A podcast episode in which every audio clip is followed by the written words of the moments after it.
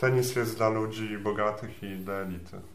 Niekoniecznie, ponieważ tenis w etapie początkowym jest sportem w sumie tanim. Jako klub zabezpieczamy dzieciom sprzęt, zabezpieczamy piłki, zabezpieczamy trenerów. Koszt szkolenia dziecka jest niski w porównaniu do innych dyscyplin sportu. Trzeba zaznaczyć, że tenis się pokazał przede wszystkim przez siostry radwańskie, ale tenis męski zdecydowanie ożywił. Ożywił i zwiększył za, zainteresowanie ogółu. No można zauważyć zdecydowanie ożywienie od kilku lat. Poprzedni okres dekada to był marazm. Wiadomo, że dotyczyło to również bazy szkoleniowej. W tej chwili baza szkoleniowa jest na bardzo wysokim poziomie. Od zeszłego roku jest hala, która zdecydowanie ułatwia szkolenie szkolenie dzieci. No bazę to tylko mogą nam pozazdrościć inne ośrodki. To wystarczy, jest to tak zorganizowane, że wystarczy telefon do recepcji, wynajem kortu. Jest to stosunkowo wysoka cena, ale w porównaniu do innych ośrodków jest zdecydowanie niższa.